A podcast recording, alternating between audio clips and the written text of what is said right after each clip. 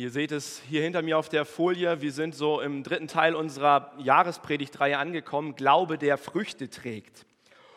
Und jeder, der bei sich einen Baumgarten hat oder im Frühling ähm, aussieht und dann irgendwann die Pflanzen, die Bäume, wie auch immer wachsen, der wird beobachten, dass es auch so unterschiedliche Phasen tatsächlich gibt.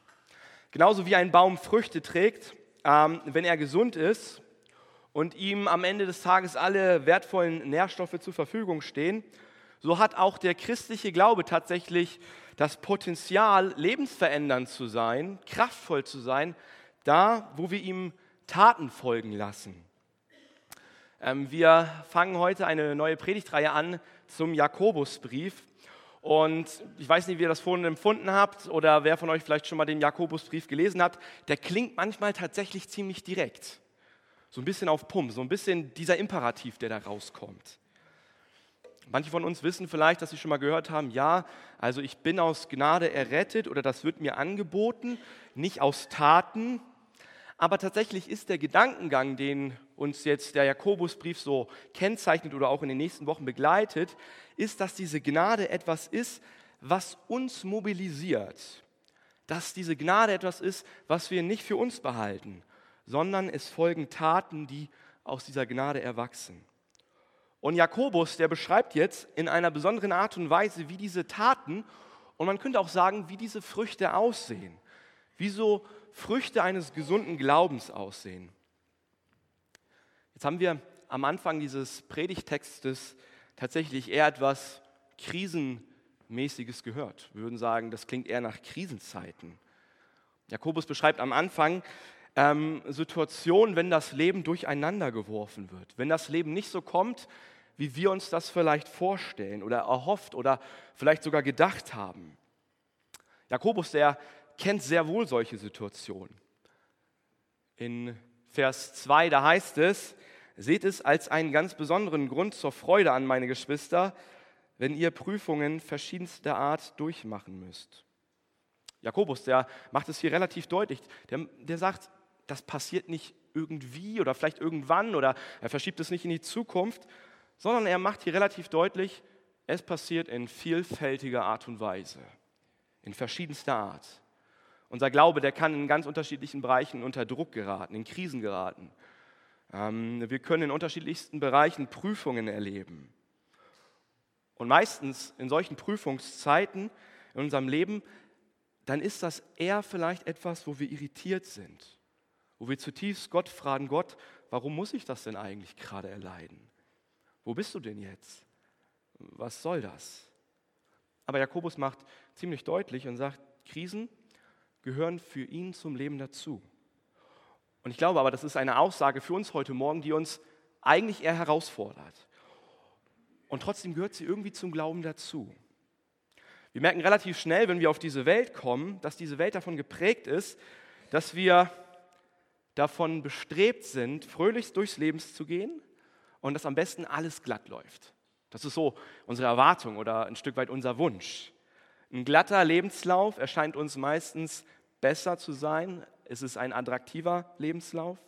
So wenig Einschränkungen wie möglich in unserem persönlichen Leben, in unserer Freiheit zu haben, ohne viele Konflikte, das scheint uns ein erstrebenswerter Lebensstil zu sein. Spannung, Konflikte, Streit, das ist etwas, das wollen wir doch eher vermeiden.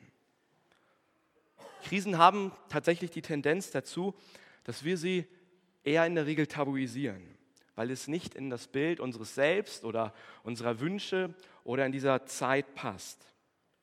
Und wir merken, dass die Grundannahme, die hier Jakobus relativ schnell am Anfang fällt, dass Krisen zu unserem Leben dazugehören, auch zum Glauben dazugehört, dass das nicht in unser Denken passt, dass wir hier herausgefordert werden.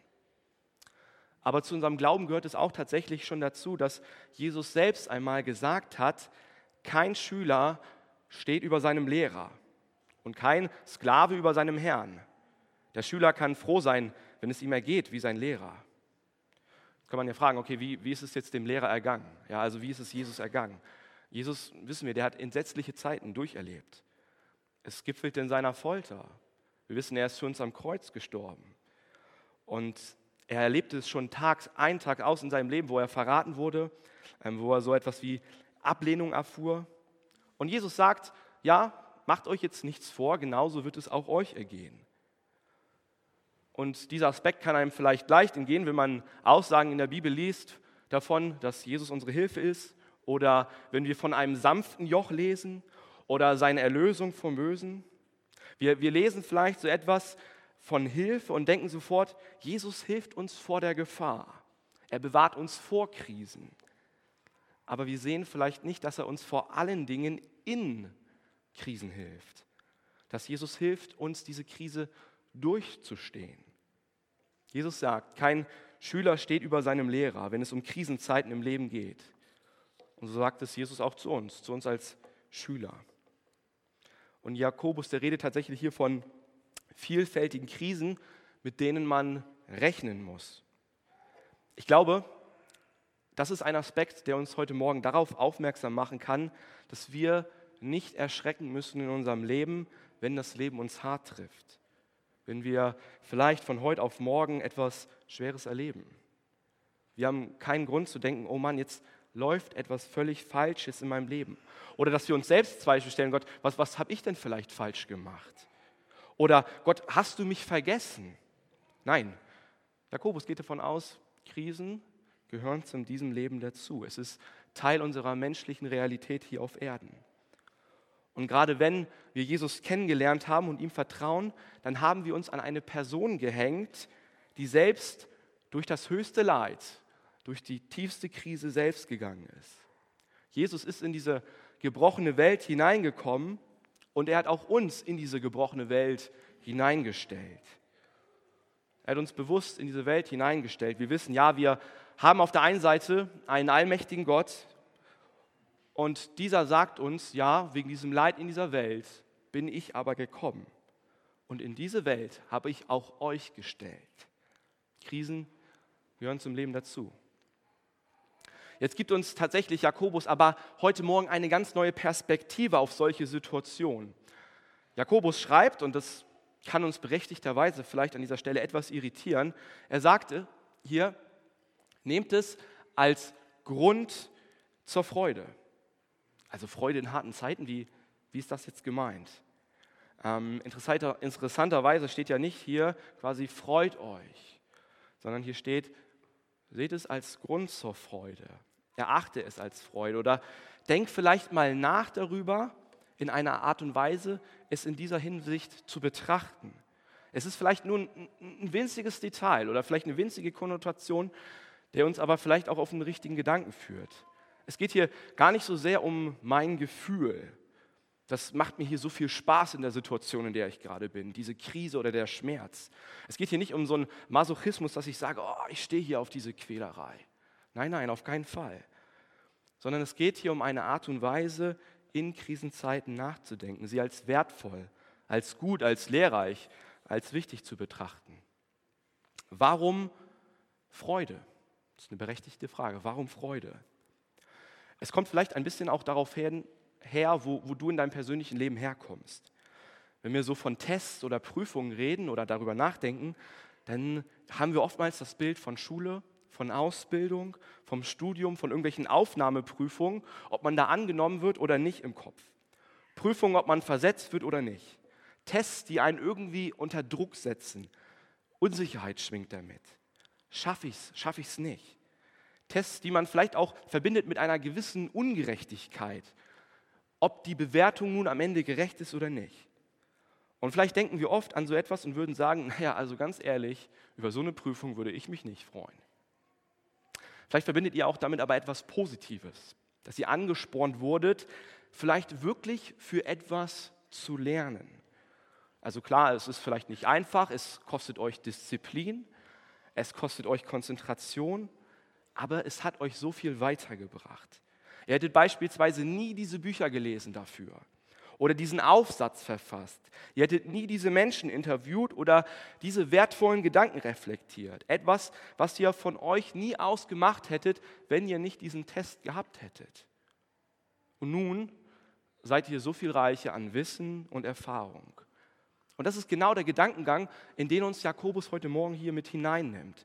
Nehmt diese Zeit der Herausforderung als Grund zur Freude an, denn ihr werdet dadurch so viel reicher. Jakobus bezieht es jetzt auf den Glauben und macht deutlich, welche Früchte nun daraus entstehen können.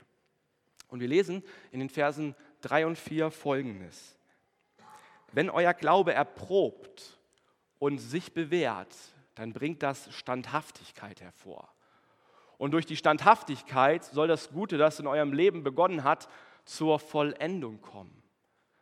Dann werdet ihr vollkommen und makellos sein und es wird euch an nichts mehr fehlen. Eine Frucht, die hier tatsächlich beschrieben wird, ist Standhaftigkeit. Wenn euer Glaube sich erprobt und bewährt, bringt es Standhaftigkeit hervor. Das heißt, der Gewinn aus solchen Zeiten wird hier als Standhaftigkeit beschrieben. Und ich glaube, es ist hier ein wichtiger Aspekt. Es geht nicht darum, durchzufallen, sondern fester zu stehen. Bei dieser Prüfung im Glauben geht es nicht darum, ob wir es schaffen oder nicht, sondern dass wir reifer werden, gefestigter werden. Und das gibt uns vielleicht ein Stück weit auch ein, eine Vorstellung dessen, in was für ein Bild Gott uns reifen lassen möchte. Gott möchte aus dir eine stabile Persönlichkeit machen. Gott möchte aus dir einen Menschen machen, der nicht sofort umkippt, wenn Gegenwind in seinem Leben da ist. Gott möchte aus dir eine Person machen, die fähig ist, Kritik auszuhalten.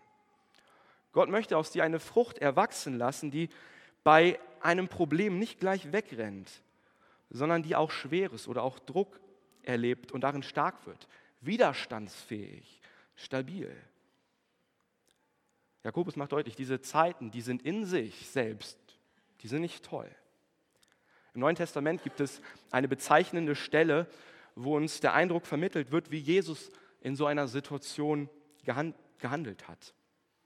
Ihr müsst wissen, Jesus er hatte einen Freund, der hieß Lazarus und sein Freund Lazarus, der, bei dem ist er tagtäglich ausgegangen, ein- und ausgegangen. Aber dieser Freund, der ist verstorben und jetzt steht Jesus an seinem Grab. Und jetzt könnte man denken, wenn man jetzt hier Jakobus falsch versteht, dass Jesus sich doch eigentlich freuen müsste, so nach dem Motto, ah ja, hey, Krisenzeit und ich freue mich darüber. Aber er zeigt eine interessante Perspektive. Es heißt über Jesus, er war traurig und wütend. Das heißt, in seine Trauer mischt sich Wut. Und wir sehen, Jesus nimmt die Situation in keiner Weise als gut und schön hin, sondern etwas, was er nie gewollt hat. Er macht deutlich Tod, Zerbruch, Schmerz, das ist etwas, was nie nach Gottes ursprünglichem Plan war. Wir werden nicht aufgefordert, unsere schmerzhaften Prüfungen oder Situationen zu mögen, sondern quasi werden wir aufgefordert, diesem Schmerz ihre Macht zu nehmen. Zu sehen, dass diese schmerzhaften Zeiten, so kraftraubend sie trotzdem sein können, uns paradoxerweise auch stärken können sich ihnen zu stellen, diese Situation anzunehmen, weil wir sehen, dass wir durch sie kräftiger werden. Gott uns vielleicht etwas Persönliches zeigt und unser Glaube gestärkt wird. Das ist das Ziel Gottes mit dir und deinem Leben. Das ist eine Frucht, die aus solchen Prüfungszeiten erwachsen darf. So einen zweiten Gedanken, so eine zweite Frucht, die uns heute Morgen hier vorgestellt wird, ist der Gedanke der Ganzheitlichkeit. Also Jakobus redet hier von Vollkommenheit und bei Vollkommenheit, das ist vielleicht etwas, wo du eher sagen würdest, hm, da assoziiere ich eher so einen Gedanke der Perfektion mit. Ein Mensch, der alles super im Leben hinbekommt, wo das eine Zahnrädchen in das andere hineinpasst. Aber das hier ist damit nicht gemeint, sondern hier steht im Griechischen das Wort Holokleros. Wir kennen vielleicht das deutsche Wort oder das deutsche Fremdwort holistisch. Es bedeutet ganzheitlich. Gott möchte uns ganzheitlich ganz machen. Nun, was, was bedeutet das jetzt? Ich glaube, Gott sieht jeden Einzelnen von uns.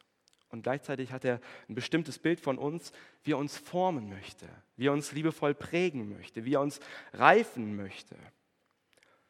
Und man, und man merkt vielleicht schnell, wenn man so im Leben ist, dass wenn man Christ ist, tatsächlich merkt, hey, ich persönlich bin ja nicht das Maß aller Dinge in meinem Leben ähm, wie ich lebe, wie ich denke, wie ich fühle, sondern ich bin sozusagen einem ständigen Erneuerungsprozess bei Gott unterworfen, wo er sich mir liebevoll widmet. Wenn ich vielleicht in mein Leben schaue, da sehe ich dann oftmals sogar mehr Zerbruch. Ich sehe Unzufriedenheit, Dinge, die vielleicht sogar mein Leben auch schwer machen, die vielleicht auch persönlich zwischen mir und meinen Mitmenschen stehen.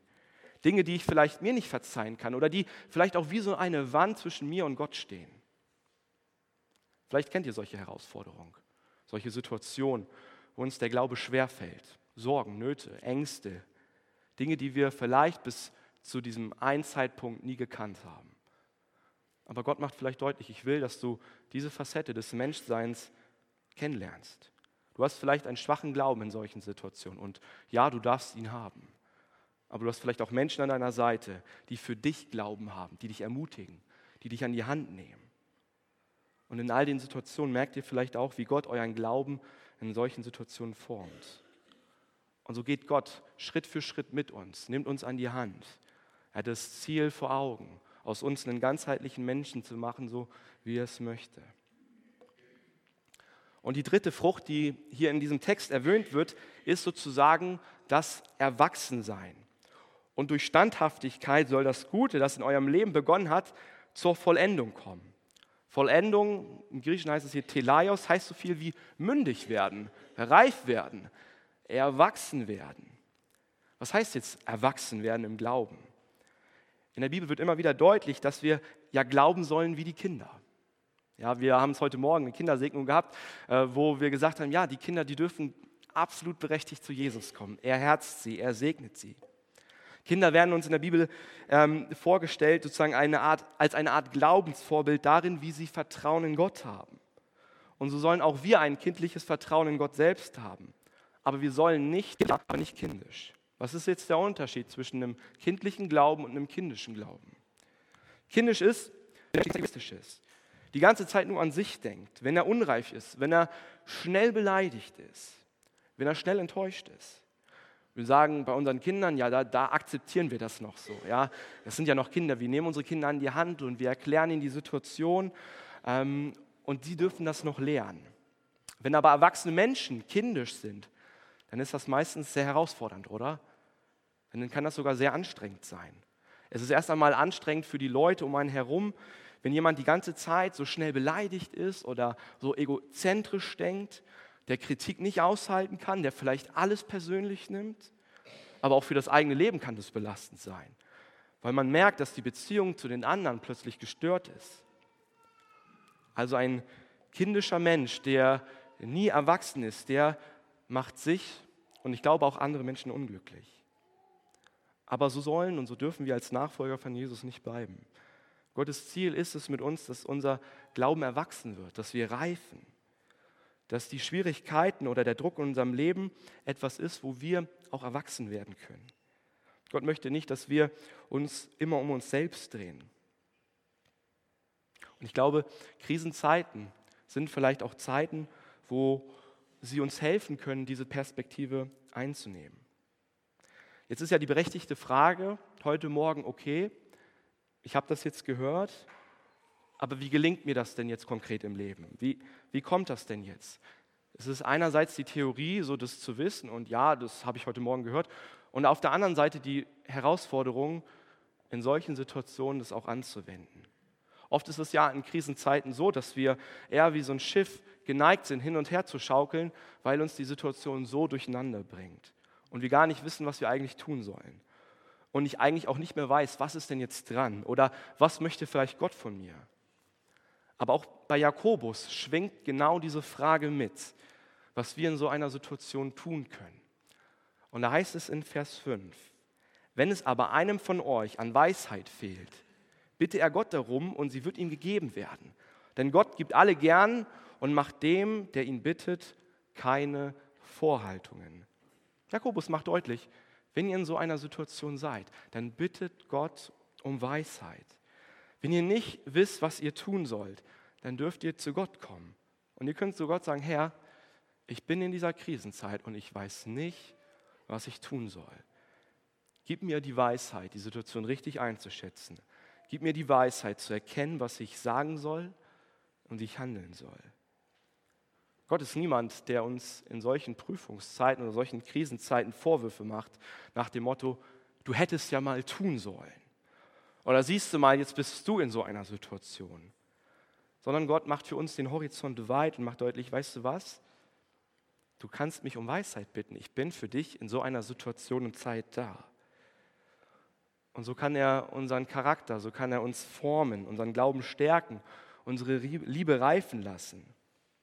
Und genau deswegen schreibt Jakobus auch am Ende in Vers 12, glücklich zu preisen ist der, der standhaft bleibt, wenn sein Glaube auf die Probe gestellt wird.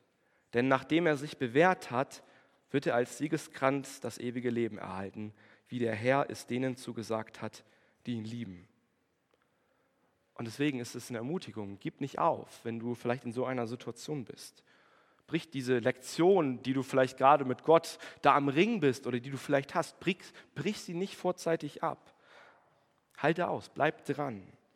Jakobus macht deutlich, es lohnt sich. Du wirst dadurch erwachsener, du kriegst einen ganzheitlichen, ja, du wirst ein, wenn man so will, ein stabiler Christ.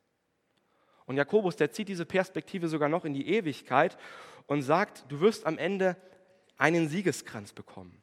In der Antike war es so, dass man nach einem Wettkampf einen Siegeskranz bekommen hat für den sportlichen Sieg, den man errungen hat. Das war das Zeichen dafür. Und ich denke, das ist auch ein wichtiger Aspekt für uns. Wenn wir im Leben stehen, wenn wir diesen, diesen Glaubensleben, diesen Lauf laufen, dann ist das kein 20-Meter-Sprint, sondern es ist wie heute Morgen dieser Marathon, es ist ein Langstreckenlauf.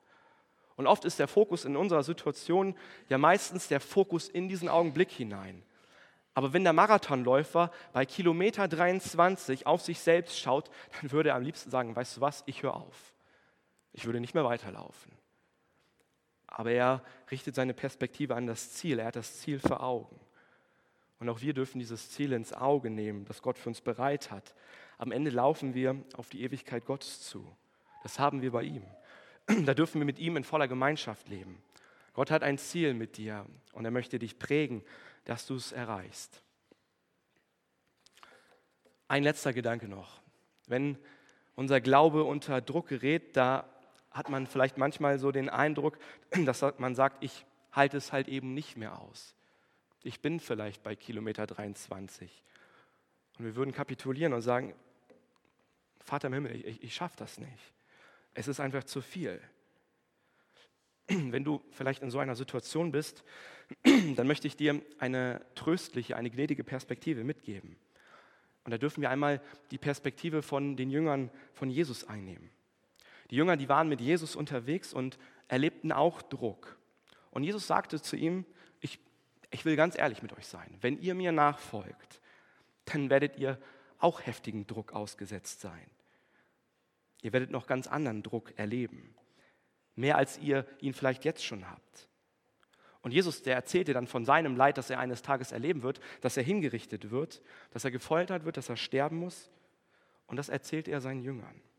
Und dann kommt Petrus auf ihn zu, so ein Forscherjünger, der sehr eindrucksvoll, also eindrucksvoll auftritt, der eher so ein kräftiges, rebellierendes Naturell hat und sagt, weißt du was, Jesus, wenn das so kommen sollte, ich, egal was kommt, ich werde dir treu nachfolgen. Ich werde dich nicht alleine lassen. Ich bin bereit, sogar mit dir, Jesus, zu sterben. Und er sagte das sehr selbstbewusst. Ich werde diesen Druck aushalten. Aber der eine oder andere von uns, der weiß, die Geschichte von Petrus, die geht anders aus.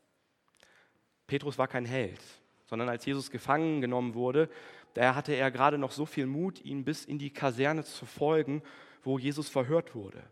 Und dort fragt ihn eine Magd und sagt, also du, dich, dich habe ich doch auch mit Jesus gesehen. Du gehörst doch zu ihm, oder? Und Petrus, der versagt in dieser Stelle ungemein. Er sagt sogar, ach, diesen Jesus, den, Jesus, den kenne ich nicht. Eben sagte noch, Jesus, ich bin bereit für dich zu sterben. Und dann sagt er auf einmal, Jesus, ich kenne dich nicht. Wir würden sagen, von außen betrachtet, was für eine Katastrophe, was für eine Art von Nachfolge. Aber es ist interessant, was Jesus dem Simon Petrus einige Kapitel vorher gesagt hat. Er sagt ihm, Simon, Simon, pass gut auf. Gott hat dem Teufel erlaubt, euch auf die Probe zu stellen. Es wird Druck in deinem Leben geben. Es wird so sein, dass die Spreu sich vom Weizen scheidet. Ich würde sagen, so eine Art Läuterungsprozess. Aber ich, ich habe für dich gebetet, dass dein Glaube an mich nicht aufhört. Das bedeutet, Jesus ist da. Jesus, der betet auch für uns, dass wir in diesen Zeiten diesen Druck aushalten können. Und wofür Jesus betet zu seinem Vater, das wird erhört. Jesus betet für dich, wenn du in Momenten unter Druck stehst. Jesus betet erst da. Er schaut nicht auf außen drauf und sagt, hm, mal gucken, wie sich Heinz und Gabi heute mal so anstellen. So geht Gott nicht mit uns um, sondern er sagt, Karl Heinz und Gabi, ich habe mit euch eine echte Prüfung vor und ihr könnt an Reife gewinnen und ich traue euch etwas zu und ich werde alles dafür tun, dass ihr diese Prüfung besteht, dass ihr durchkommt. Und das ist mein größtes Anliegen, das ist mein größter Wunsch. Das ist mein Gebet von meinem Vater. Und daran dürfen wir festhalten. Ich habe euch heute Morgen viel dazu ermutigt, am Glauben festzuhalten. Nicht einen Schritt zurückzugehen, sondern im Glauben dran zu bleiben, diese Frucht neu zu sehen. Aber ich glaube, es gibt eine Wahrheit, die noch tiefer ist, nämlich, dass Gott derjenige ist, der dich festhält. Und weil Gott seine Hand unter deinem Leben hält, deswegen kannst du in deinem Leben nie tiefer fallen als in Gottes Hände. Das ist unser Zuspruch. Daran dürfen wir uns klammern. Ich möchte noch mit uns beten. Lieber Vater im Himmel, du kennst jeden einzelnen von uns morgen durch, heute Morgen hier durch und durch. Und du siehst, wie wir denken, wie wir fühlen, wovor wir Angst haben, was uns belastet. Und du siehst, dass wir vielleicht jetzt in diesem Augenblick auch diesen Eindruck in unserem Leben haben, ich schaffe das nicht. Es wird zu viel und ich, ich gehe unter. Aber ich will dir danken heute Morgen für dein Wort, dass du da bist. Dass es dein Gedanke ist bei uns, dass wir im Glauben reifen, damit unsere Beziehung zu dir echter und tiefer wird. Und wir in unserem Glauben an Standhaftigkeit und Stabilität gewinnen, so zu einer reifen Persönlichkeit in dir heranwachsen. Und Herr, wir wollen dir aber auch bekennen in unserem Leben, wo es uns ganz offen und ehrlich schwer fällt, dir nachzufolgen wo wir verführt werden, vielleicht irgendwie so eine Abkürzung auch zu nehmen. Aber Herr, mein Wunsch ist es, dass wir in einer Spur mit dir bleiben. Wir wollen uns von dir führen lassen. Und wir wissen, Herr, dass du ein Gott bist, der uns nicht über unsere Kraft versucht, sondern selbst dafür sorgen wird, dass wir am Ende des Tages am Ziel ankommen. Und da möchte ich dich bitten, Herr, dass du uns diese Kraft erweist. Amen.